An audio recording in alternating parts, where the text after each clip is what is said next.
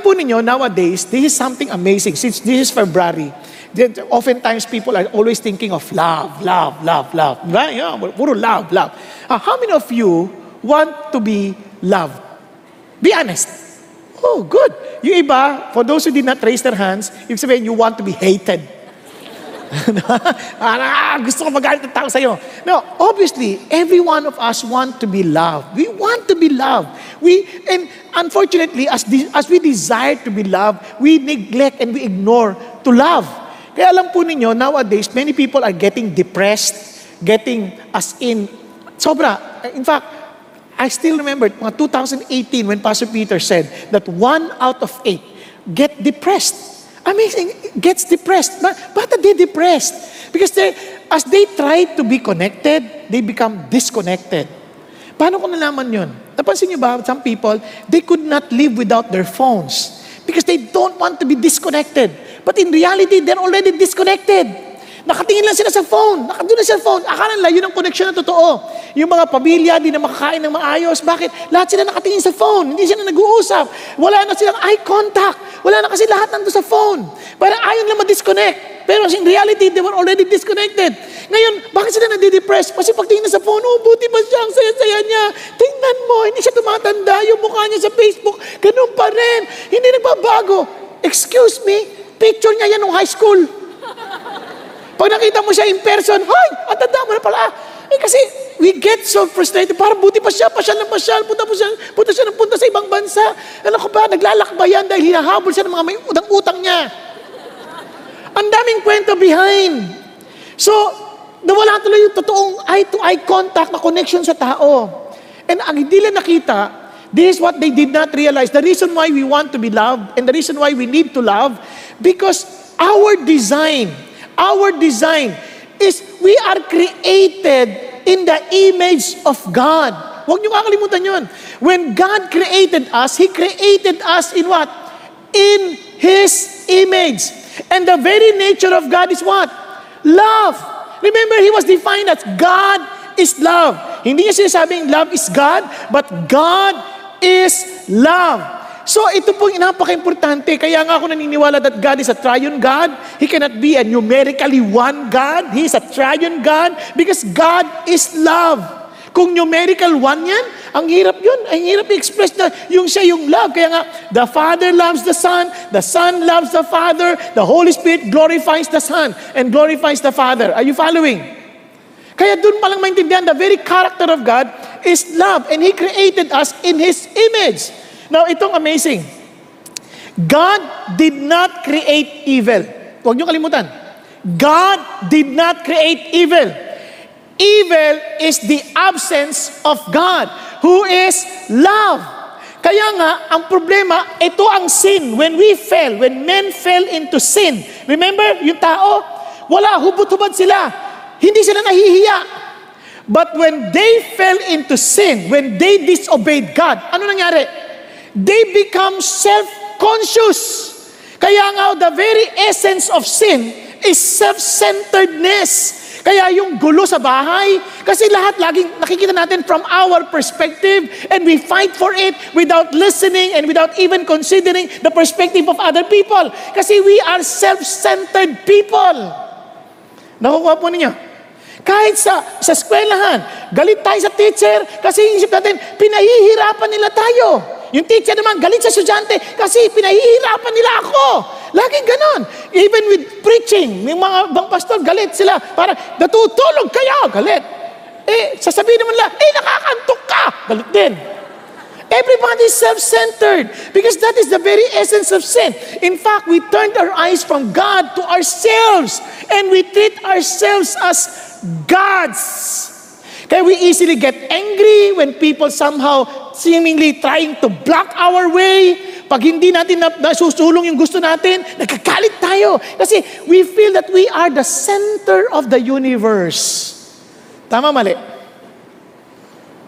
Kaya ho, tingnan ninyo, without love, listen, we cannot live. For without love, it is evil. Remember the absence of God? The absence of love, obviously is evil. So it's either we live or we go the opposite, which is evil. Kaya ang choice ng tao, pag walang love, ay evil. Kaya nga, sabi ng Bible, in the last days, ano sabi ng Bible? In the last days, our lives will be more difficult. Why? Because people will become lovers of self, lovers of pleasure, rather than lovers of God. They will be disobedient to parents. Bakit? Kasi nga, sarili lagi, sarili ang ini. Yung mga parents naman, minsan, ang gulang. Kaya nga, magulang. eh. Na parang they, they think that I am the, also the center of the universe. Kaya mga anak, dapat sumunod kayo sa akin. Dapat sumunod sa akin. Tandaan nyo, anak ko lang kayo. Di ba? Again, a picture of sin. Magulang. Naintindihan?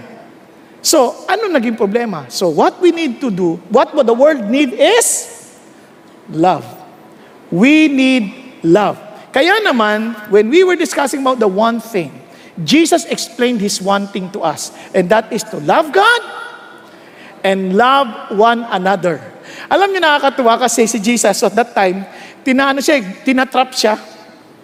Jesus being the perfect God and perfect human, tinatrap siya. Hindi alam niyo itong nakakatawa. Minsan isip natin, kaya hindi ko mamahal yan kasi napaka-imperfect. Alam niyo, kahit nga perfect, hinus, hindi pa rin minamahal eh. Here is Jesus perfect na. Pero hindi pa rin siya, kinrucify pa rin siya.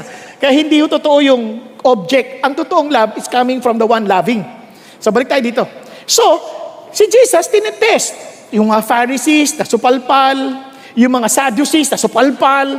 So, na hindi sila, yung ngayong lawyer, biglang nagtanong kay Jesus. Sabi niya, para i-trap si Jesus. Kasi in their mind, in their mind, ito ang rule.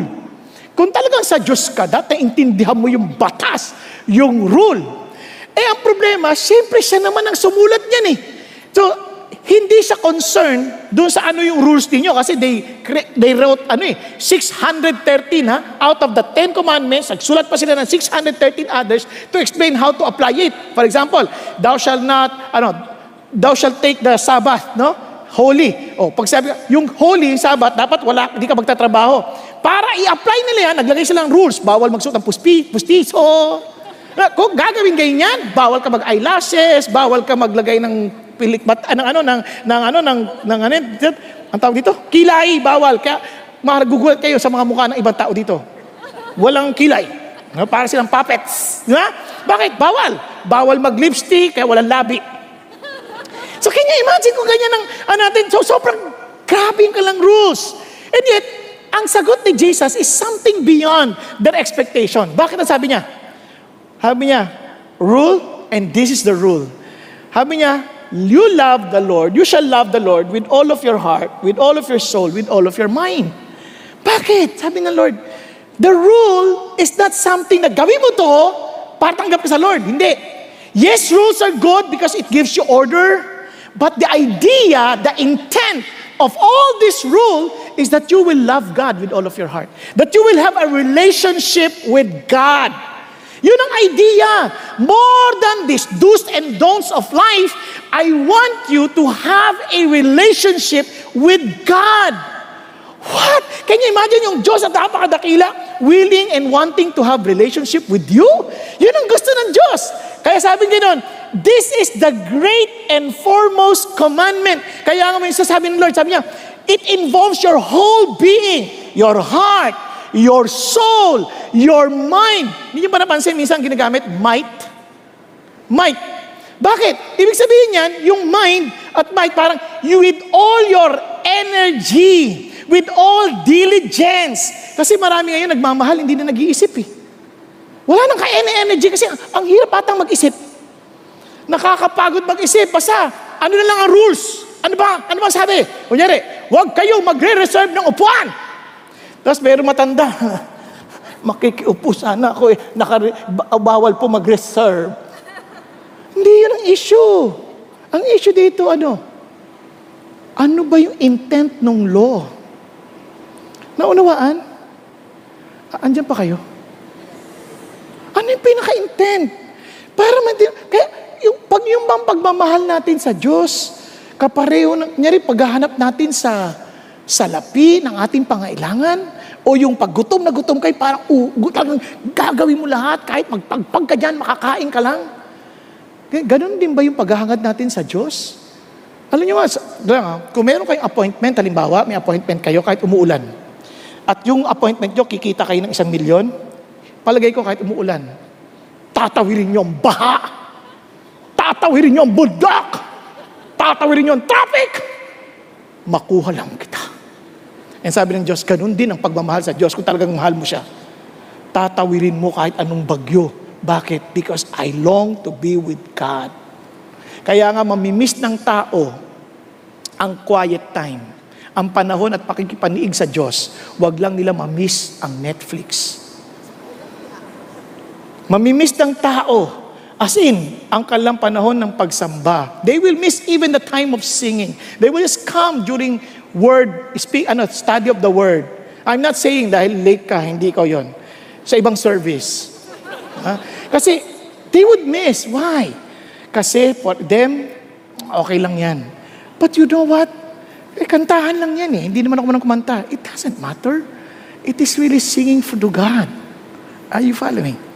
Kasi kung, kung talaga, kunyari kung ikaw yung nang, naliligaw pa lang sa isang babae, naku, yung baka nangaharana, wala sa tono eh. Dahil sa'yo, ako'y lumigaya. Naintindihan yung sabihin, bakit gagawin lahat yan? Para lang ano, para mapukaw lang ang kanyang damdamin. Tama? Pero pagdating na sa Lord, di ba? Di ba? Yung pag, pagkanta pa lang, come on, let's sing to the Lord. Di ba?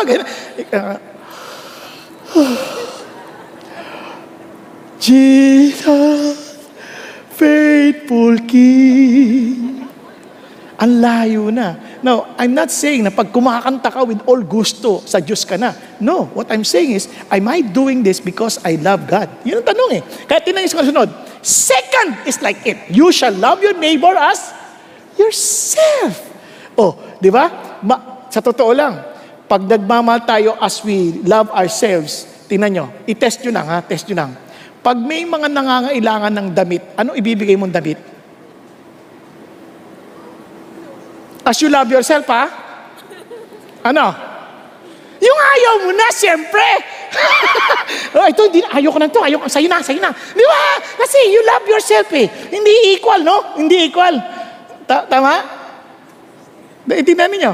Kaya hindi yan yung rule na, ano, ito yung sinasabi ng Diyos. Ang sinasabi ng Diyos, as you have wanted this, ano, willing ka rin ba to offer if need be? Yes, yun ang idea ng Diyos. Kasi ang idea ng Diyos, it's not the rules, kundi it is the relationship. Nakuha ninyo? Ah, hello?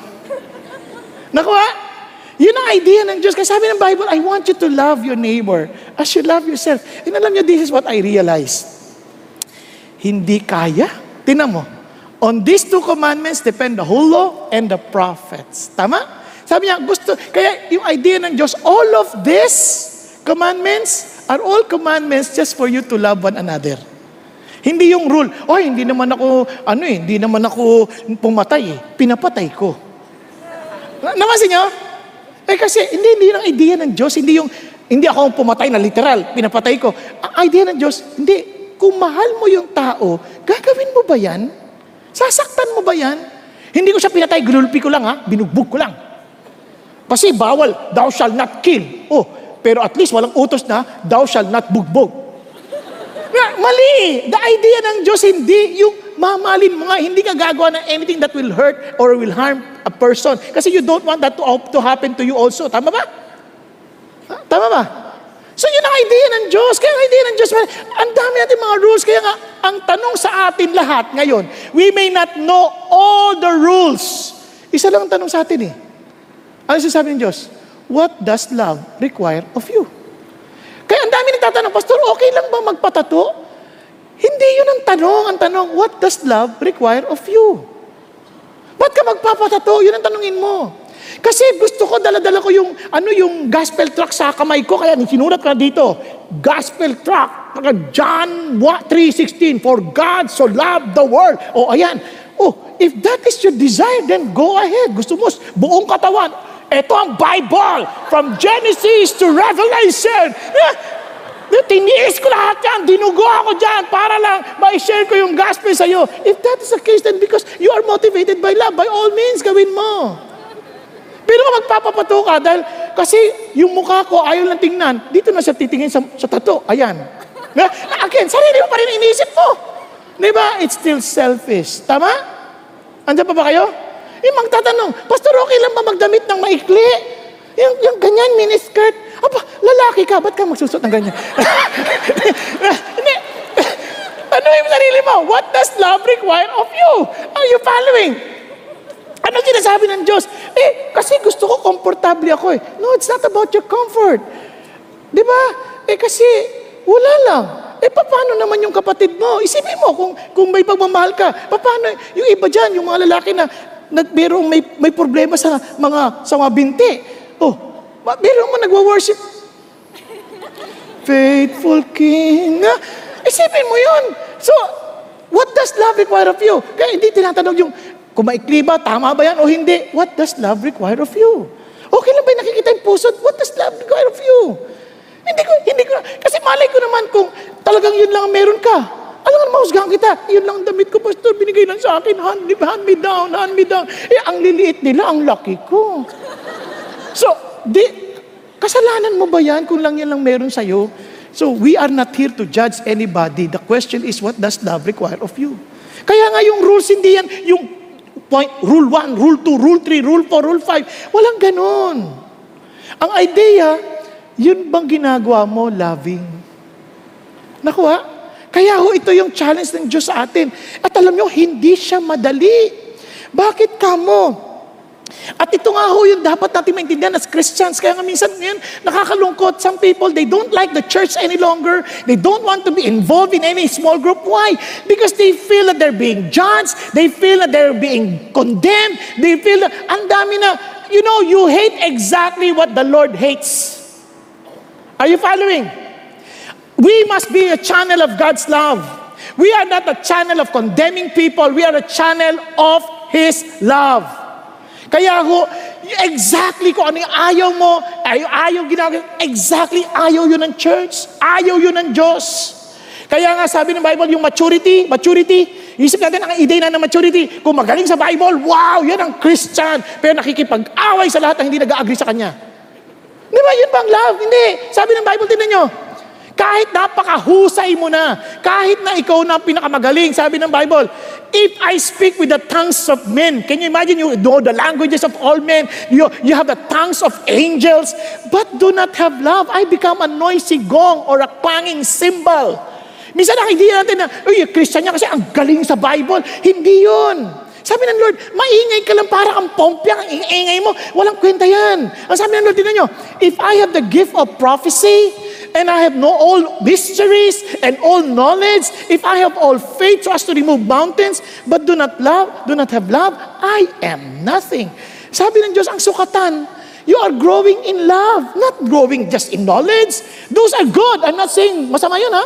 Because it's good to be knowledgeable, especially if you want to be knowledgeable because you want to love. Nagkakaintindihan? Sabi hindi, pero hindi na sukatan. Kahit na nga ipagbibigay pa eh. Even if I give my possession to feed the poor, even if I surrender my body to be burned, you're so passionate, and yet, you do not have love, it profits me nothing. Alam niyo bakit napakahirap ng challenge na yan? It seems simple, but very demanding. You know why? Kasi it involves mind, it involves everything about us. Tignan nyo, may bata, humingi ng tulong, naawa ka. Hindi ka nag-iisip. Binigyan mo isang libo para sa iyo, iyo. Pagbalik mo, nakita mo, humihit-hit na ng bulkasil, nakabili na isang galon. Binigyan mo pa ng isang libo eh. Pinag-iisipan ng pagtulong, pinag-iisipan ng totoong pagmamahal. Di ba? Kahit sa mga anak. Di ba sa anak? Dati yung mga bata anak ko, ayaw kumain ba naman ng gulay? Ayaw kumain. Sabi ko, kain na kayo mga anak. O si, ay, ay, gulay. Ay, gulay. Ayaw. O di huwag kayong kumain. Dahil mahal ko sila, hindi ko kayo pipilitin. Di huwag kayong kumain.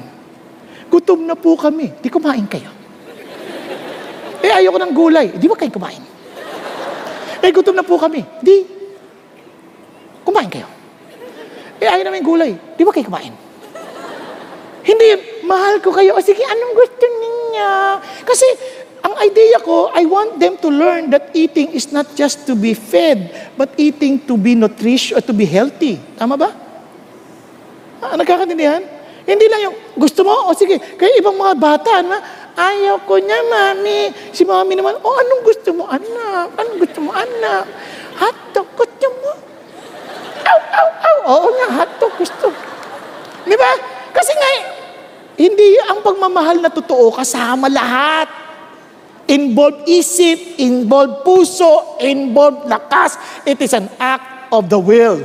Kaya naman, sa totoo lang, there is another dimension that most of us do not realize. Akala natin it's all about us. No! There is something spiritual. There is a spiritual dimension because human being has spirit.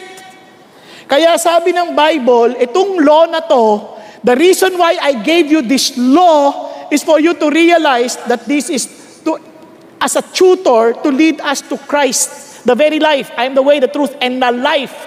So that we may be justified by faith. But now that faith has come, we are no longer under a tutor. For you are all what? Sons of God through faith in Christ Jesus. Ano sinasabi niya? You need to be born into the family of God so that the very nature of God becomes yours. Now, paano ko nalaman yan? Tingnan ninyo. Because this is love. Not that we love God, but that He loved us and sent His Son to be the propitiation for our sins. Anong kalaban ng love? Sarili, kasalanan. So the sin must be dealt with. That's something in the spirit. The sin must be dealt with. And Jesus Christ came to deal with that issue of sin. Now, tinan ninyo. Bakit? Because those who are in the flesh cannot please God. Hindi mo kakayanin. Hindi to parang self-will, power of the will. Hindi mo kakayanin. Ang sabi ng Lord, however, you are not in the flesh. Kung na kay Jesus ka na, you are in the Spirit, if indeed the Spirit of God dwells in you. But if anyone does not have the Spirit of Christ, he does not belong to Him. Nakuha niyo? Nasabi niya, For all who are being led by the Spirit of God, these are the sons of God. Alam mo ngayon na the nature of God is now yours because you belong to His family. Nakuha? Kaya si God muna. Kung wala si God, hindi natin kakayanin. Kaya now that we belong to Jesus, look at this, ni-level up ni Jesus yung command. Hindi na lang love God with all of your heart, soul, and mind. Ni-level up niya. Paano? A new commandment I give to you. That you love one another, dati, as you love yourself. Tama ba? Ni-level up niya. Even as I have loved you. So dapat maliwanag sa iyo yung pagmamahal ni Jesus sa iyo. Tama? And if you understand that love, then pass it on. Love, sabi niya, by love one another, by this all men will know that you are my disciples if you have love for one another. Paano malalaman, Christian? Hindi maraming alam sa Bible. Hindi yung magaling magtalumpati. Hindi yung masipag lamang. Ano sabi niya? Because you love one another. Ano yung bakit nagbago ang course ng history ng mundo? Dahil sa Christian na nagmamahal. Bakit nagkaroon ng mga universidad? It all started by the Christians. Bakit nagkaroon ng mga ospital? It's all started by the Christians. Bakit nagkaroon ng mga halfway house for the prostitutes, for the orphans? Because of the Christians. Because they know how to love. They understood what would break their hearts. Anything that breaks the heart of God, their heart also breaks. Amazing ang tunay na Christianity. Nakuha ninyo? Ah, bakit? Because they knew the Lord loves them. Kaya ho ito yung challenge sa ating lahat. Tingnan niyo sabi ng Lord, if you love me, huwag na yung, ah, Lord, nagkatanong service, nag-worship ako. Hindi, hindi, hindi yun ang tanong ng Lord. If you love me, ang sabi niya, I'm giving you a new commandment. Jesus answered and said to him, If anyone loves me, he will keep my word, and my Father will love him, and we will come to him and make our abode with him. Amazing. Paano mo nalaman mahal mo si Jesus? You will keep His word. Tama ba? You will keep His word. Hindi pinagtatalunan yung kanyang sinabi. ginagawa. Okay po? Ah, andyan pa tayo? Ano sabi ng Lord? Kung mahal mo siya, love one another. They will know that we are His disciples because we love one another. Madali? Napakahirap. Hindi madali. Tingnan mo katabi mo. Kaya mo ba talaga mahalin yan? Hindi. Alam nyo, sinasabi ko sa iyo bakit mahirap. Una, ito ang ating topic. Introduction lang yung kanina. Sorry. Tabo, ang hirap. If we are to love one another as Jesus loved us, then for sure, we are to love people who are not easy to love. Tingnan nyo na lang yung mga alagad. Sabi nyo, love one another. Alam nyo ba problema ng mga alagad na yun? Nag-uunahan kung sino nasa kanan at kaliwa. Sinabi ni Jesus, mamamatay na ako. Sino sa kanan, sino sa kaliwa? Parang, ano ba kayo? Andiyan pa iniisip nyo, puro sarili pa rin. Pansin yung kasalanan. Lahat tayo ganun eh. Ang hirap ata. Ang hirap ang mahal. Kahit sa asawa mo, kahit ang ganda-ganda niyan. Ang hirap ang mahal. Bakit? Kasi pagkatapos niyang maganda na yan, bigla ka nang uutusan yan. Gawin mo ito, gawin mo yan, gawin mo yon, gawin mo yan. Hay! Pagod na ako! O, di ba? Si lalaki naman, parang, mahal na mahal kita. Di ba? Naalala ko yung may kinasal eh, nakakatawa eh. Kinasal sila. Sabi niya, oh, biglang tumawag sa mami niya, Ma, hindi ko na kaya. O bakit? Pangalawang gabi mo pa lang. Ay, tapos na yung katapos na po yung honeymoon namin. Buhay na ako sa bahay. Andito na yung talagang ano na, nagkaroon totoo na yung buhay namin. Ano ibig sabihin totoo na? Pinagpaplantya na ako. Pinaglalaban na ako. Kasi sa Amerika to, walang katulong doon, di ba? Pinagluluto na ako. Ang hirap pala na may asawa. Kasi sa una, parang ang sarap eh. Parang itong lalaki na to, pagliding ko ng guto. Kahit pagod na pagod na ako. Pero nung napangasawa mo na, naku, nakakapagod pala talaga. Ah, naintindihan ibig sabihin? Di ba? So biglang, ah, kaya yung mga nangangarap na, oh, Valentine, sana makita ko na si Valentino. Yes. Makikita mo si Serpentino. Di ba? Talagang magugulat ka sa mga kamandag na dadala-dala niyan. Na magdadala ng paralisa sa iyo. Mapaparalisa ka sa pagod. Ito nakita ko na sa mga nanay, kaya bilib na din ako sa mga nanay. Katulad sinabi pa sa Pedro Kanamaga, bakit ka mo? Yung nakita ko asawa ko, mula nang nanganak yan, hindi na nakatulog ng eksakto yan. Lagi na siyang puyat. Kaya yung mga nanay, hindi yung pansin, dito natutulog. Joke, joke lang. Hindi, hindi. Sabihin, habang naghihintay ba? Habang naghihintay. so, sobrang pagod, di ba? Sobrang pagod. No. Kaya, we are to love difficult people. And you know, this is something beautiful about Christianity. Now, alam niyo sa totoo lang, hindi alam ng tao, ano ba ang ibig sabihin ng pag-ibig? So, tuwan-tuwa ako kay Pastor Peter kasi ito sabi niya kanina, in his own personal confession, that his prayer for all of us is not just for us to grow in knowledge, though it's good. His prayer for us is the very same prayer that he echoed the very prayer of Paul to the Philippian Christian. Ang sabi niya, and this I pray, that your love may abound still more and more in real knowledge and all discernment. Pag-isipan niyo mabuti. If we are to love difficult people, sa palagay niyo, kailangan niyo ba mag-grow in love? Do, we, do you need to grow in love? Now, sino dito feeling niyo you need to grow in love? Ah, sige, tingnan ko lang. Good, good, good. Ako, I need to grow in love. I really need to grow in love. Yung iba sa inyo hindi nagtataas ang kamay, siguro talagang galit na galit na sa mundo. We all need to grow in love. If we are truly disciples of Jesus, we want to grow more. And ang kulit pa, abound, still more and more. Bakit? Now, una, do we really understand what love is? Sa mundo, depende sa edad. Bata pa kami, tinatanong yung, ano, what is love? Di ba? Naalala yung Islam book. Ngayon, hindi na uso yan kasi may Facebook na eh. What is love? Ha? Iba, love is crush. Di ba? Yung bang, admiration, ang ganda niya, ang cute-cute niya. Nung bata yun, di ba? Nung bata, cute. Yung lumaki na, kakatakot. Now, yung iba naman, they fell into infatuation, yung akala nila pag-ibig, kasi there's some form of passion. Sabi nga nung lala, bata, pa, alam ko na ang pag-ibig. Kasi nung nakita ko yung, yung ano, yung, yung na-crush ko, yung talagang pinuntahan ko na siya, parang nanliligaw na ako. Pa, nakko, kinagat ako ng aso, hindi ko naramdaman. Kaya I feel so in love. Nakalokohan yan. O ngayon, kamusta na? Ngayon alam ko na, masakit. Ay ko, Nako, yan yung mga ganyan. Ano yung infatuation lang yan, yung paano nasasaktan. Yung iba naman, romantic na. Siyempre, Valentine's, bigyan ka ng flower. Ah! Love! Nako, fake plastic yan. Di ba? Ang dami niyang binigyan ng ganyan. So, di ba tabi romantic? Hindi naman masama yung mga yan. Normal lang yan. Maganda yan. Siyempre, iba naman, tinawag lang, committed. Ibig sabihin, committed na yung love. Committed. Nung kasal, para ang saya, no? Pero pagka matagal na, kaya nga may mga sinusulong ng divorce no sa atin eh, di ba? Kasi nga committed yung love.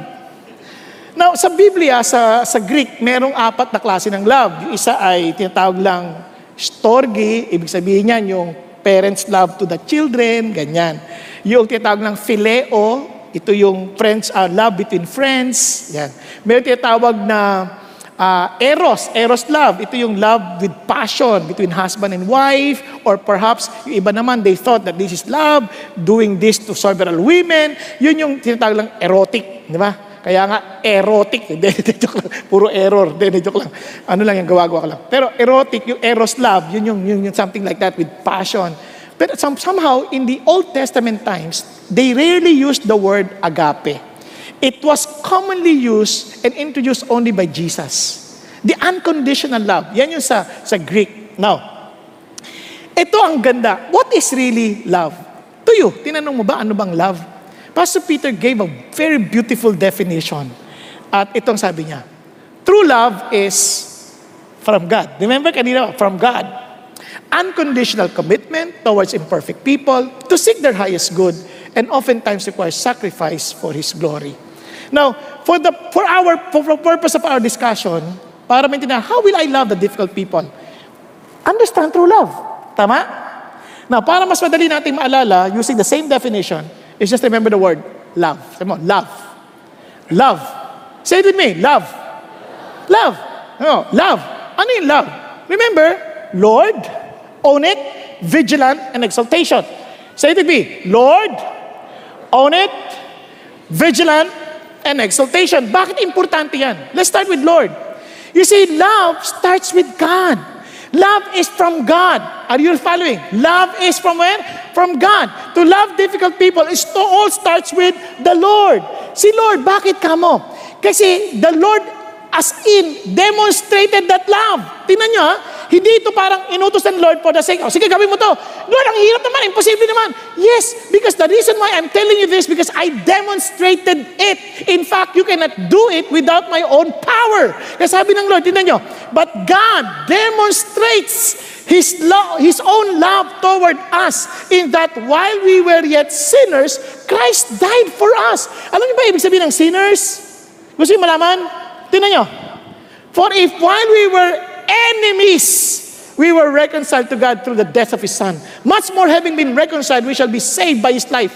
Ano siya sabi ng Diyos? When I died for you, you were my enemies. Ikaw ba mamamatay ka pa sa kaaway mo? Yun yung sinabi niya, ito yung extent. If you feel that people are difficult, I'm telling you now, you love not only these people difficult, you love even your enemies because yung normal, the natural, obviously we love those who love us. Tama ba? We greet those who greet us. Tama? But you know that you are operating in the supernatural because God, the supernatural is in you. You're beginning to love those people who are not loving you. Worse na yun. People, you're greeting people who are not greeting you. Kaya nga dito, pansin nyo, ang challenge sa atin, pansin nyo, pag di pinansin, ah, hindi niya pinansin, hindi ko na rin siya papansinin, kala mo sino siya? Hindi. Sabi ng Lord, kung pinapansin mo lang pumapansin sa'yo, ganun din ang ginagawa ng mga magnanakaw, pareho lang kayo. Ganun din ang ginagawa ng mga pumapatay ng tao. Pinapansin nila yung pumapansin sa kanila. At yung hindi pumapansin sa kanila, pinapatay nila. Pareho lang yon. Kaya sabi ng Lord, because you are the child of God, there's something supernatural in you, there's something powerful in you, you can do something beyond what normal people could do. You can love your enemies. Now listen to this. Paano nangyari yan? Kung si Lord, yung Panginoon natin, siya ang susundin natin, tama ba? Siya magkocontrol sa atin, tama? Ngayon, kung Galit tayo sa taong nagalit sa atin. Di natin pinansin yung taong hindi naman sin sa atin. Ano sinasabi natin? Siya nagko-control sa atin. Andiyan pa kayo? Kaya mo siya pinansin, hindi pinansin kasi hindi ka pinansin eh. Kinokontrol ka niya. Remember, He is your Lord, not Him. Kaya, ang control, wala doon. Kaya sabi niya, minsan siya sabi natin, ginagalit mo ako eh. Hindi ka niya ginagalit. Huwag ka magpa-control dyan. Si Lord yung nagko-control. Kaya sabi Lord, tulungan mo ako. Kinokontrol niya ako. oh. Nakuha? Kaya nga, kailangan mo ng tulong ng Diyos. Hindi ho kasi posible. Mahir, imposible kasi kung hindi ka tutulungan ng Diyos. Dati ninyo, lahat ng pag-ibig natin may hangganan.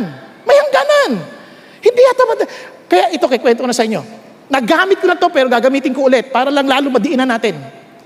Kunyari, nung unang taon namin, 30 years na akong married ha, baka ma-misinterpret nyo, 30 years na. On our first two years, challenging. Challenging. Lalo na yung first year. Yung first year, yung mga second year, medyo maano na, pero challenging pa rin. Pero first year, grabe. Na, siyempre, nung, so, ang saya ng aming mga unang linggo. Unang buwan, ang saya-saya.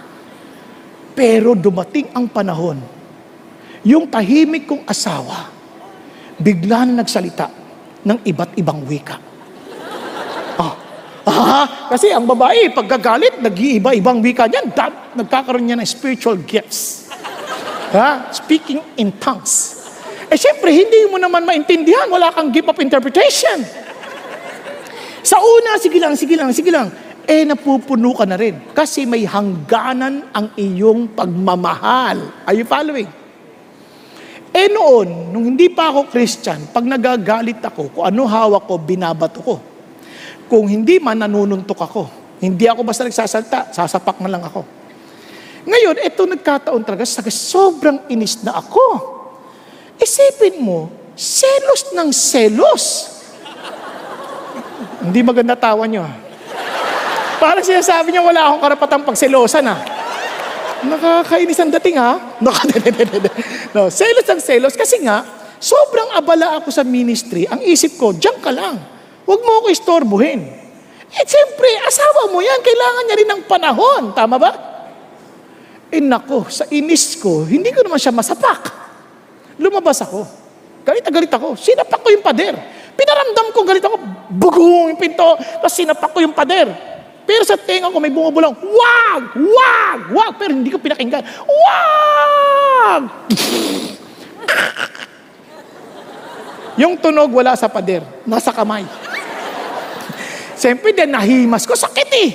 Nahimas kong ganyan. Sabi ko, sana nakinig lang ako sa iyo. Sa bigla ako nakita yung pagkabilog ng singsing.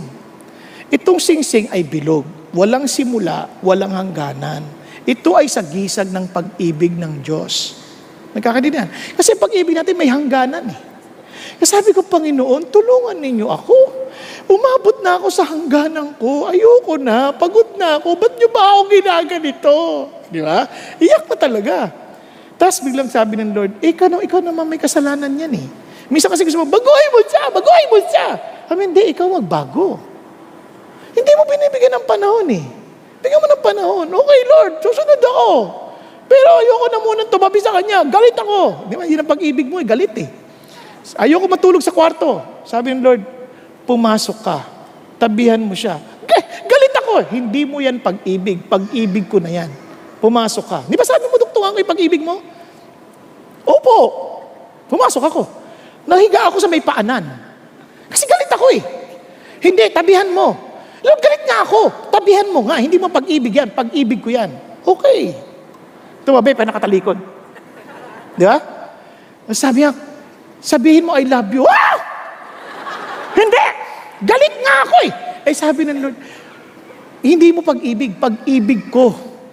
Tsaka Lord, tulog na oh. Nakaganyan siya. Hin- Ang totoo niya, hindi yan tulog. Ready lang. Just in case. Di ba? Na, naintindihan ninyo? So, sabi niya, sabihin mo, I love you. I love you. Biglang bumaling, sorry. I'm not perfect. Ayan, di nagkaanak kami. Na, na, Bakit? Pag-ibig na ni Lord yun eh. Hindi na natin pag-ibig. Sa totoo lang, may mga taong ayaw nating makita. Yung iba nga ang teknik natin na ayaw na natin pansinin, hindi na natin kausapin, wala tayong pakialam. That's not love. Love is active. Love is expressive. Minsan ayaw na lang natin kausapin, hindi yan love. Ang love ng Diyos, He is willing to die for the sinners. It doesn't matter whatever you think about me as long as I will love you because Jesus loves you. To us, it is impossible, but to God, nothing is impossible. You cannot ever say, I cannot love this person. You cannot ever say, I cannot love this professor. I cannot love this, I cannot love this boss. I cannot love this, per, this employee. I cannot love my sibling. I cannot love my sister, my brother. I cannot love. You cannot say that if you belong to Jesus. You know why? Because God who is in you is supernatural. He goes beyond what we can do naturally. Kaya alam yung Christian tayo eh, because we are doing something beyond normal. Nagkakaintindihan? Kaya nga, ang ganda-ganda rin ng sabi ni, ni, ni Pastor Peter. Sabi ni Pastor Peter, some are loved because they're valuable. But some are valuable because they are loved. You see, friends, the Lord Jesus loved us. Not because we're valuable, but we became valuable because Jesus loved us. The people beside you is valuable because the, the person beside you is valuable because Jesus loved that person. You give that value to that person because the Lord loves that person. He died for that person. Kaya nga, kapag sinabi mo, hindi ko maintindihan, hindi ko ito matanggap, bakit? How could this person do such a thing? As if you're saying, you are not capable of doing wrong. Then let me tell you, you're wrong. Because every one of us is capable of doing the worst. And it's only by God's grace that He loved us, He died for us. So sabi ng Lord, do the same to your brother. Do the same to your sister. Do the same to those people who are difficult to love. Kaya sabi ng Bible, tinan nyo, di mo kaya? No. The love of God has been poured out within our hearts through the Holy Spirit who has been given to us. Nasa atin na yan. And the fruit of the Spirit is love, joy, peace, patience, kindness. Nandyan na yan eh. Kaya, ilabas mo na lang. Ilabas mo na lang. Minsan, ayoko, hindi, tawirin mo yan. Dahil hindi na ikaw yan. Si Lord na. Hanggat hindi mo tinatawid yan, ikaw pa rin, you're still living in the flesh. Don't live in the flesh. Live in the Spirit. Number two, you have to own it. You have to own it. You have to be responsible. You have, itong reality to, you must be yours. Ariin mo to. Kaya balikan natin. If you own it, look at this. You have to give unconditional commitment. This is no longer just passive, waiting, okay Lord, just do it. No, you have to own it. You have to, to be responsible in doing it. Kaya sabi niya, towards imperfect people. Gawin mo. Gawin mo to. Kaya sabi ng Bible, tinan nyo, We love because He first loved us. You have to own it first. If someone says, I love God, and hates his brother, he is a liar. For the one who does not love his brother whom he has sinned cannot love God whom he has not sinned. Kaya yung mga taong hindi lang pinapansin, ayaw, pag nakikita parang lang, kumukulo yung dugo, then, you, then you say you love God, you sing to God, you're a liar, sabi ng Lord. Hindi ako sabi niya, sabi niya, you are a liar. Lang, he, he cannot love God whom he has not sinned. Look at this. Sabi niya, and this is the commandment which we have from him, that the one who loves God should, should, should, should, should love his brother also. You have to own it. Do it. As in, this is my commitment unconditionally towards you, an imperfect person. Nagkakanindihan? Now, ito pang ama- ama- amazing. Sabi ng Lord, kaya nga, how are you to do that? In reality, paano? Alam niyo, una sabi ng Bible, offer your body as living sacrifice. Your body. Once you offer it to God, that body is no longer yours. Yung namamansin na yan, hindi na iyo yan. Namansin yan because of Jesus. Are you following? Hello? Kung hindi ka pinansin, it's okay. I offer this body to the Lord anyway. Kaya kung hindi niya ako pinansin, it's okay. Kasi kay Lord naman na to. Nagkakanindihan tayo. Nag- Nagkakanindihan. Kaya importante yun. Okay, kung di mo ako it's okay. Pinistab mo si Jesus, hindi ako. Kaya ako magpipreach ako ganyan, tulugan mo ako, it's okay. Kaya gigisingin kita because my responsibility is to help you. Pero kung tutulugan pa rin ako, wala akong pakialam. Hindi, hindi sa wala akong pakialam. Hahayaan kita, baka pagod ka, baka may sakit ka, hindi ko alam. Basta, ang alam ko, I'm doing my best because I care and love you. Yan lang naintindihan ko. Pero ito ang amazing, sabi ng Lord, Gusto mo ma-involve, you need to be involved. Tingnan niyo sabi ng Bible. For through the grace given to me, I say to everyone among you, not to think more highly of himself than he ought to think, but to think so as to have sound judgment as God has allotted to each a measure of faith. Ano ibig sabihin ng Diyos? From now on, don't ever think, I don't need you. Parang sinasabi sa katawan, Hoy, feet, because I'm a mouth, I don't need you. Hindi, hindi pa pwede.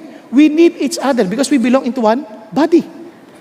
Ang totoong love, hindi mo pa sabihin, I don't care about this church, I don't want to get involved. Mali ka. The reason why we're encouraging you to be part of smaller group, because we are a very huge church, you cannot really ex- exercise that love in a big gathering like this. But you can exercise it by contributing to the body of Christ. Kaya nga, meron tayong smaller groups. Nakuha ninyo? Na, nagkakadinan tayo. Tingnan niyo bakit ko sinabi yan. Tingnan niyo ha. Just as we have many members in one body, all the members do not have the same function.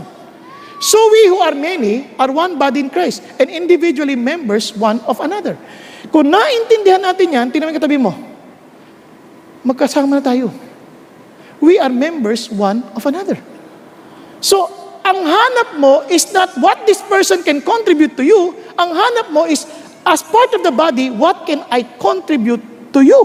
In your growth, in your growth in loving Jesus, in serving Jesus, and in serving the community. We are the body of Christ. Kaya nga, hindi totoong pagmamahal if we detach ourselves from the body. Walang totoong ganung pagmamahal. If we feel that we are not accountable to any human being, then that's not real love. May mga tao sabi, I'm only accountable to God. Yung mga ganung tao, delikado yun. Hindi ka pwede accountable to God lang kasi may body. Kaya nga, siya na, hindi naman ako naglagay ng pastor, sabi naman, He gave some as apostles, some as prophets, some as te- teachers, uh, some as evangelists, some as pastors and teachers to equip the saints. Tama ba? And you cannot say, I am not accountable to these people. I am alone, accountable to God. Yung mga ganun, delikado yun. Kasi wala silang accountable. Hindi pwede. May accountability ang bawat tao. Kaya nga, if you are honest, if you are sincere in your love, if we are sincere, then we need to be humble with one another. Tama ba? Kaya nga, we are to serve one another. Kaya nga, we keep on telling you, you join a small group where you can exercise. Eh, ayoko na, nakakainis sa small group, nakakasakit sila eh. Nakakasakit. Tama naman. Kaya nga, maintindihan mo. Kaya may mga difficult people. Kaya nga sa small group, iba, ayoko na, ayoko na sumali dyan. Hindi, doon mo nga matitest ang totoong pagmamahal eh. Tingnan nyo ang mga klase ng tao. May mga tao, mga pretty-pretty. Yung akala nila maganda sila at cute sila dahil siya lagi may problema. Kawawa naman ako. Ang dahil ko problema. Minsan, ang hirap kasama yan. Di ba? Lagi nang nakikita puro problema. Alam mo, ito gawin natin. Ay, mahirap yan. Grabe, kawawa naman tayo. Inaapi tayo nito mga tao na ito. Yung mga ganun. Iba naman, mga nitty-gritty. Ano yung nitty-gritty? Hinahanap lahat ng pagkakamali. Ah, mali yan, mali yan, mali yan, mali yan, mali yan. Puro mali ang nakikita. Napaka-critical. Nakakita na kayo ganyan tao? Ang hirap at kasama yan. Parang magulang mo yan, ano? Hindi. Ano pa? Yung iba, naughty, talagang salbahe, talagang nananakit, sinasadya, talagang sobrang, ano, parang talagang pasaway, parang sinasadyang saktan ka, sinasadyang pasor, parasahan ka, mga naughty na tao. Yung iba naman, tutti-frutti, mga bulero. Ang hiling ng bola, ang galing mo, pero pag talikod mo, sinasapak ka naman. Di ba? Yung iba, alam mo na, hoti, sobrang yabang, Akala mo sila lang ang ta- tama. Kapag ang kasama mo laging tama, sigurado yan may tama. Di ba?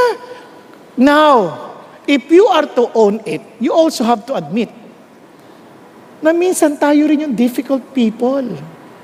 We always see people there, difficult yan, difficult yan, difficult yan, difficult yan. Pwede ba tumingin ka sa lamin? Difficult to. Tayo minsan yung difficult. Kasi nga, we always see things from our end, not from the, we don't listen to what they are saying, we're just listening to ourselves. Tayo yung difficult. Kaya ito ang suggestion ko, don't be a difficult person. Di ba? Be a blessing to somebody else. Real love, you are a blessing to somebody else. Hindi tayo pabigat tayo ay pagpapala sa kanila. Sabi ng Bible, treat others the same way you want them to treat you. Positive, hindi do not treat. No, treat the others. Gawin mo yung gusto mong gawin sa'yo. Di ba, naalala ko nga, nung ano, nung minsan nasa Jollibee ako eh. Um, di, yung kahera, bukas yung blouse. Sabi ko, sabi ko sa Ali sa harapan ko, Miss, pakisabi mo naman, bukas yung blouse niya, kawawa naman yung bata. Sabi niya, ay, kayo na po, nakakaya eh. Kayo yung babae, kayo na magsabi. Hindi ko makakilala ni Ali, siyempre. Kayo na po, nakiusap pa ako. Sabi niya, ay, kakaya. Hindi niya sinabi. Return ko na. Sabi ko, Miss, huwag ka magagalit ha. Bukas yung blouse mo eh. Ay, sorry! Ako, huwag ka mag-alala, hindi ko tinitigan. Cup B? Nag-joke lang ako, pwede naman ako marunong talaga nun. So, yung ibang tao, ganun, hinahayaan lang lang, mayroong dumi rito, hinahayaan lang, tapos pagtatawanan pa, may nakasabit dito, pagtatawanan pa. Gusto mo ba ganun? Hindi, di ba? Kayo na mismo magsasabi, kapatid, meron ka dito, oh. Di ba? Minsan iisip natin na nakakahiyang sabihin. Hindi. Kung nagmamahal ka, iniisip mo, ano ang epekto sa kanya? Kawawa naman siya. Di ba? You treat others the same way you... Be a blessing to somebody. Kaya ganun, ganun sabi ng Lord, inulit niya yan, oh. In everything, ha? In everything. Not in something, but in everything. In other words, in all things. Therefore, treat people the same way you want them to treat you. For this is the law and the prophets. If you want to summarize loving others, then treat others the way you want to be treated. Di ba? Katulad ng ito, sa CR. Di ba, minsan sa CR, inuubos yung tissue. Ay, ang daming tissue libre. Yung susunod, kawawa naman, nagmamadali, nalagay LBM lang. Walang tissue, walang tissue. Paano na to? Tapos kailangan siya dumabi, ah, paano na yan? Walang tissue, kawawa naman. Kaya, panyo na lang. Kawawa. Kaya ang isip mo rin, hindi lang, libre, kunin mo yung tissue, iuwi natin, sayang to, libre to. Oh, wow! Isipin mo, may ibang gagamit. Kaya nga ho, kahit na, yung ipa-flash mo lang, kasi isipin mo may gagamit na iba. Tama? Yun nga lang pag sa lababo eh, kailangan punasan mo kasi may gagamit na iba. We care for the rest. Ibig sabihin, we are focusing also on how we can be of, of service to others. Are you following? Di ba? Kaya nga kahit na pag nakikinig ka, nakikinig ka, hindi ka basta natutulog kasi baka tumama ulo mo sa tabi mo. Iniisip mo rin kung matutulog ka lang, kaganyan ka.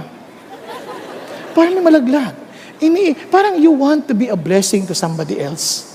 And this is why, because my gift in the body is preaching, I give my best. I study hard. Because this is my contribution to you. Kaya I cannot force, kunyari ikaw, gusto ko mag-lead the worship, gusto ko mag-lead the worship, wala ka namang gift sa pagkanta. Sa pagkanta mo, yung iba nagwa-worship na worship na nung ikaw na, biglang umalis na, nawala agad. Nagaling, ano ba yan? Hindi, relax ka lang. You find where you are gifted and use that to bring glory to God. Hindi lahat ng nakikita sa harapan ay blessed serving the Lord. Minsan, yung hindi mo nakikita sa katawan, yun ang mas importante. Minsan nakatingin tayo sa mukha, nakatingin tayo dito, ang pinaka-importante, yun nasa loob pa nga, liver, baga. Minsan ang gwapo, pero yung baga pala, cirrhosis na dahil lasinggero. Di ba? Kaya ang importante, maayos ba yan? Kaya yung tanong dito, hindi yung matangos ng ilong, kundi magaan ba siyang huminga? At nagpapagaan ba siya ng hininga sa iba? Di ba? Are you following? Be a blessing. Own it. Then finally, be, be vigilant. Be vigilant. Why? Look at what it says. To seek their highest good. So you need to be watchful. You need to be alert. Bakit po? Napaka-importante ito. Because sometimes you, it often requires sacrifice. Now, listen to this. You need to understand that Satan is trying his best to destroy his people. And he knew that the, the, the sign that we are really followers of Jesus because we love one another. Kaya gagawin niya, aatakihin niya yan to divide us. Kaya saan yan sabi Bible? Be of sober spirit. Be on the alert. Your adversary, the devil, prowls around like a roaring lion seeking someone to devour. Kaya nga sabi ni Paul, inulit niya, sabi niya, For our struggle, remember, be vigilant. It's not against flesh and blood, but against the rulers, against the powers, against the world forces of this darkness, against the spiritual forces of wickedness in the heavenly places. Hindi mo kaaway kapatid mo. Ngayon kung inaaway mo yan, nako, sumasabay, pumayag ka na, gamitin ka ng Diablo to do that. Huwag kang pumayag. Hindi mo kaaway yung katabi mo. Merong kang kaaway na spiritual realm. Then you find it out in prayer. You find it out in a spiritual realm. You, you engage spiritual battle. Don't allow Satan to prevail against us. Tayuan natin. Why? Because we are more powerful. We are more than conquerors in Christ Jesus. Nagkakaintindihan tayo? Andiyan pa kayo? Kaya pag yung asawa mo, hindi submissive, huwag mo sabihin, Satanas. Ganun, ganun. Dali mo sa Diyos, Lord, ano pong gagawin ko para po maiayos ko to? Then be vigilant. Kaya alam niyo ba, ang, ang demonyo napakagaling. Papaltan niya yung word na, bi- yung, yung love, gagawin niyang affection. Kaya punta kayo sa dictionary, ang meaning ng love, affection. Hindi. Kung vigilant ka, ang love hindi affection. Kasi there is no such thing as I fell in love. Walang ganon. It is a decision, it's a commitment. Kaya nga wala, hindi totoo yan. So be vigilant. Kasi gagamitin sa, He will tell you lies as if they were true. Hindi sila totoo. Ang totoo, ito ang love. It's a decision, it's an act of the will. Minsan ayaw mo pero gagawin mo because it's the right thing to do. Kaya yung sabihin, ay, ayoko hipokrito, di man ako hipokrito, no? Ay, kung, basta sasabihin, gagawin ko, kung ano, ayoko siyang kamayan, ano ako, hipokrito, galit ako sa kanya.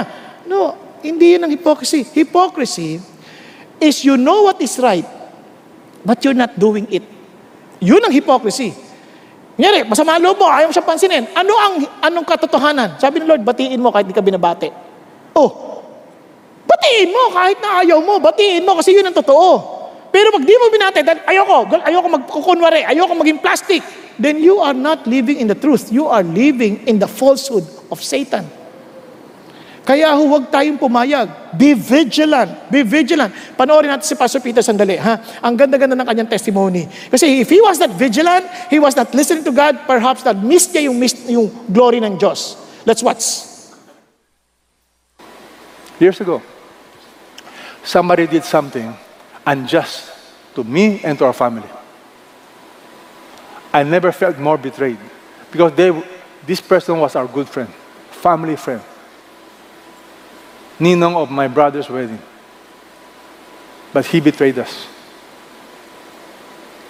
When he was sick, somebody called me, Peter, he wants you to visit him. He wants you to pray for him. In my mind, I'm not going to do that. Why? I don't feel like doing it. How will I, why will I visit you? Why will I pray for you? You have betrayed our family. You have betrayed me. In fact, this is the same guy who fired me from my company. I said, I'm not going to go. I'm not going. Then the Lord spoke to me. The Lord said, Peter, I command you to pray for people. I've commanded you to love your enemies. If you don't obey me, how are you going to teach the Bible someday? You're a fake. You're a hypocrite. You know what's right and you don't do it. So, when they called again, I said, okay, I'm going. But let me tell you from my heart, I don't feel like going. I don't feel like praying. In my mind, why would I pray for him? What if he gets well? In my mind, that guy deserved to get sick. He deserved to be punished. Why should I pray for him? Do you understand my feeling? I'm being honest. And then share the gospel. Why should I share the gospel? What if he accepts Christ and go to heaven? You know, this last minute conversion is very effective. I'm being honest. But you know what? I obeyed. Motion before emotion. So when I went to his house, I knocked. The wife opened the door, welcomed me, brought me to the bedroom, and when he opened the bedroom, when, when I saw him, my goodness, I stretched out my hand, and my love for him came. I do not explain it. I felt sorry for him. I really had a you know, compassion. I realized that is supernatural. Only God can do that. Oh, amen? Only God can do that. Kaya, bisa sumunod ka eh. Kaya huwag mo na isipin, ah, yung, ah, yung kapitbahay, mahirap yun. No, no, no. Just do it. And you will see how God will work. And there's such great joy to see the reality of God at work in our lives. Ang sarap. Kaya ano yung pakiramdam? Ang saya. Tama kita mo. Dati hindi ko magawa yan. Nagawa ko. Kanya yan. Nagawa ko. Only God can do that. Nakita mo yung reality ng Diyos sa iyo. Kaya ang sabi ng Bible, let love be without hypocrisy. Abhor what is evil. Cling to what is good. Be devoted to one another in brotherly love. Paano niyo makikita yung pagmamahal? Give preference to one another in honor. Merong paggalang. Merong pagbibigay ng pugay sa tao. Nag-uunahan pa nga dapat tayo. Amen po? So finally, exaltation. Bakit exaltation? Alam nyo, itong pag-ibig na to, it's not just for us to say, I love you. Hindi. It is actually, tinasabi ng Bible, as, but you are a chosen race. Kaya nga, a royal priesthood, a holy nation, people for God's own possession, so that you may proclaim what? The excellencies of Him who has called you out of darkness into His marvelous light. Paano nangyari yan? You were once were not a people, but now you are the people of God. You are not received mercy, but now you have received mercy. You have experienced the very love of God. Sabi niya, that's why I want you to be my declare. Uh, you want you. I want you to proclaim that my excellency. Paano? Keep your behavior excellent among the Gentiles, so that in the things in which they slander you as evildoers, they may, because of your good deeds, as they observe them, glorify God in the day of visitation. One day, they too will exalt Jesus. One day. Bakit? Iba ka eh. Kaya remember this, you're not just a father. You are a priest of God in your family. Kaya you proclaim His excellency. Kaya whenever you do something, whenever you are to act on something, ask yourself, what does love require of me to bring honor to my God? Di ba? As a student, you are there not just to study, you are to proclaim His excellency. You are doing your assignment not because you see my teacher requires of me, require me to do this. No, I'm doing this with all of my heart because I want to declare my love for Jesus. Because I am a student priest. And the people would know that I am serving the Lord. And I love God and I love them. And I love my teacher. I don't want to, her to experience headache because of me. Di ba? May pagdating sa opisina, you are not just an engineer. You're not just a, an accountant. You are an engineer priest. You are an accountant priest to proclaim the excellency of God. You give your whole heart because that is your contribution to the body to tell the world, I belong to Jesus. I'm doing this because I love. Nagkakadinihan? Paano niyo makikita yan? Tingnan niyo po. Paano? Honor all people. Honor all people. Love the brotherhood. Fear God. Honor the king. Minsan, ah, ba't we honor yung king na yan? Labo-labo. No, yun ang sabi ng Diyos eh. Di ba? Honor the king. Servant, be submissive to your masters. With all, look at the words, respect. That is love. Respect not only to those who are good and gentle, but also to those who are unreasonable. Di ba? O kahit masama pa yan, still respect, honor. That's love. Ito, tinan nyo.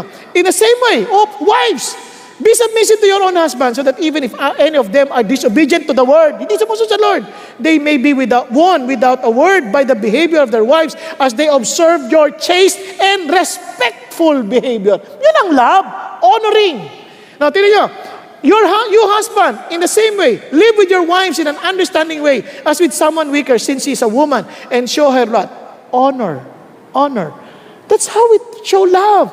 Honoring people. It's declaring the glory of God.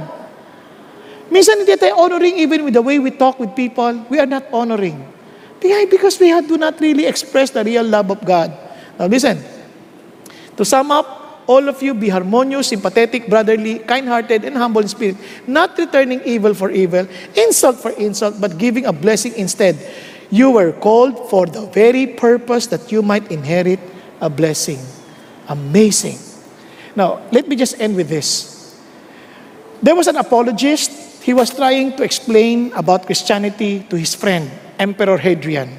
His name is, iba-iba yung pronunciation, Aristides, Aristides or Aristides, whatever. Basta, Aristides. Okay?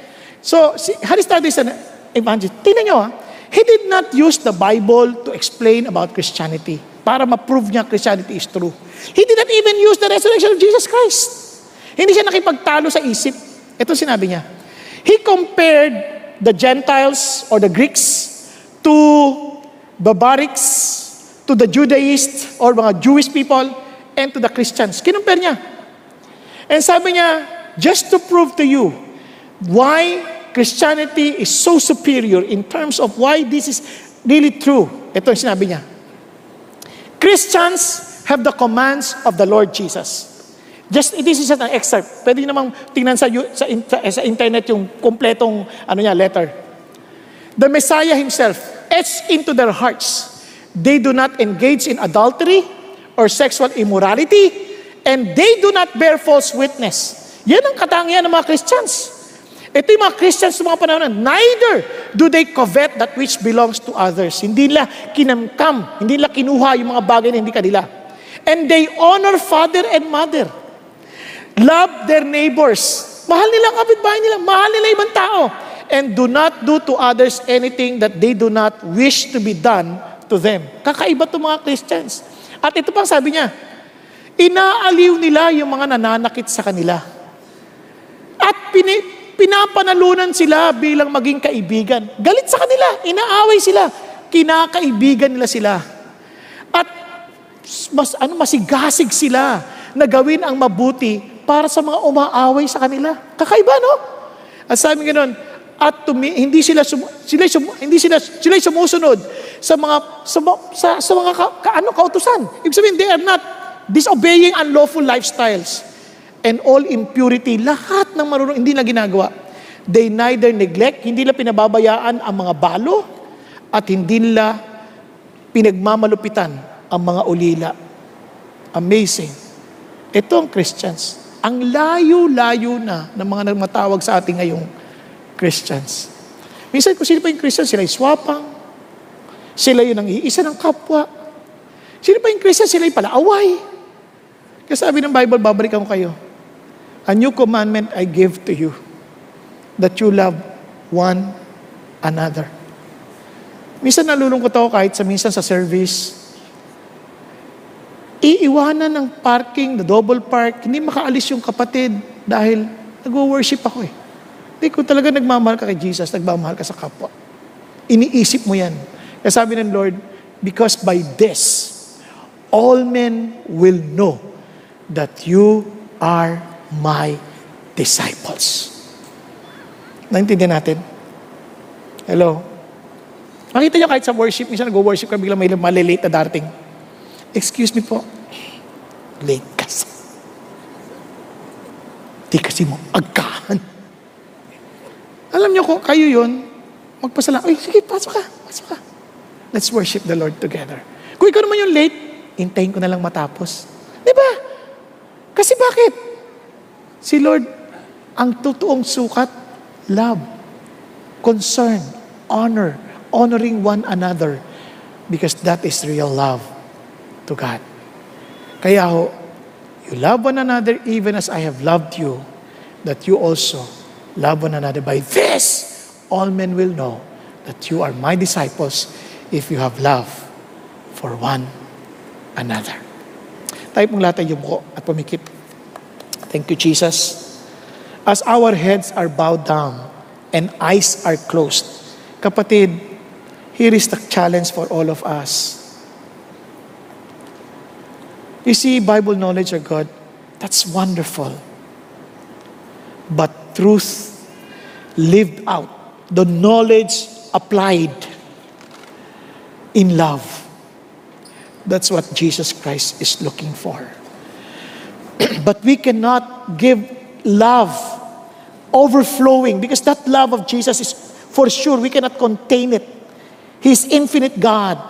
And that love, we cannot contain it. We need to share it to somebody. We need to pass it on. We need to, sh- to for everyone to have it. We need to express it. If that is real in you, obviously, you have to share it to someone. But obviously, you cannot do it on your own. That's why you have to experience His love first. Kung hindi mo na-experience yung love ni Jesus, that He died for you on a personal level, that you understood that He died for your sin, He saved you from eternal damnation, you'll never be able to pass on that love that you have never received. Kaya kapatid, before you pray to love and forgive others, before you pray na, Lord, I want to forgive you offer first your love, yourself to Jesus and say, Lord, help me to experience your love na hindi na yung religious way, kundi personal. Talagang kayo, Panginoon, ang maghari sa buhay ko. Kayo, Panginoon, ang yumakap sa akin nang magawa kong yumakap sa ibang tao kahit hindi sila kaakap-akap. Kaya mga kapatid, if God is speaking to you and somehow God is telling you, you need first to experience this love and you haven't experienced it personally, be humble enough and be honest enough to admit it. And sabi mo, ako po yun. I need the love of Jesus. Kapatid ko, ikaw yun. Just raise your hand before the Lord with humility. Yes, yes. Lord, I need that love. I need that love. Lord Jesus, fill me with your love that I will be able to love others. Thank you, Lord. Hallelujah. Thank you, Jesus. And for those who raise their hand, admit it before God. Lord Jesus, I accept your love for me. Help me to live it out. Thank you for dying on the cross for me to demonstrate your love, O Jesus, towards an imperfect person like me. And Lord, by your grace and by your mercy, I pray that I may live it out, that I may share this love to others, that I may love people even if they're difficult to love. So thank you, Jesus. Thank you for dying for me, and thank you that you did not remain dead. You rose again from the dead on the third day according to the scripture. And Lord Jesus, I believe that with all of my heart. Thank you. Thank you. And thank you, Jesus. And for the rest of us, let this be our prayer before God. Lord, thank you for calling us to love others as you have loved us. Help us to grow more and more in love and with you and with other people, with knowledge and discernment. Help us, O God. Lord, we understand that we cannot do this on our own. So keep us always filled with your love, filled with your Holy Spirit.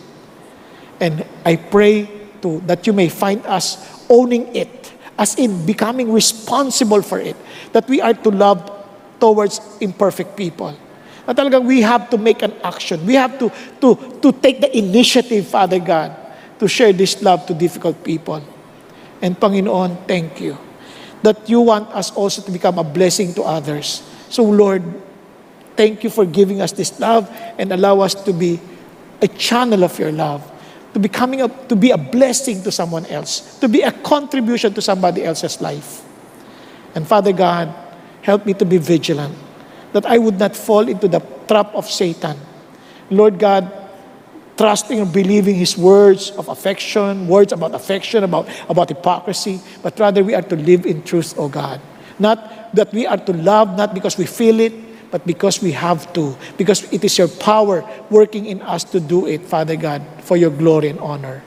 And everything, O God, is to exalt you, to glorify you. And I pray that our lives, that people would know that indeed we are your people, we are your disciples, because we love one another. And we pursue whatever breaks your heart, O God. Thank you, Lord Jesus.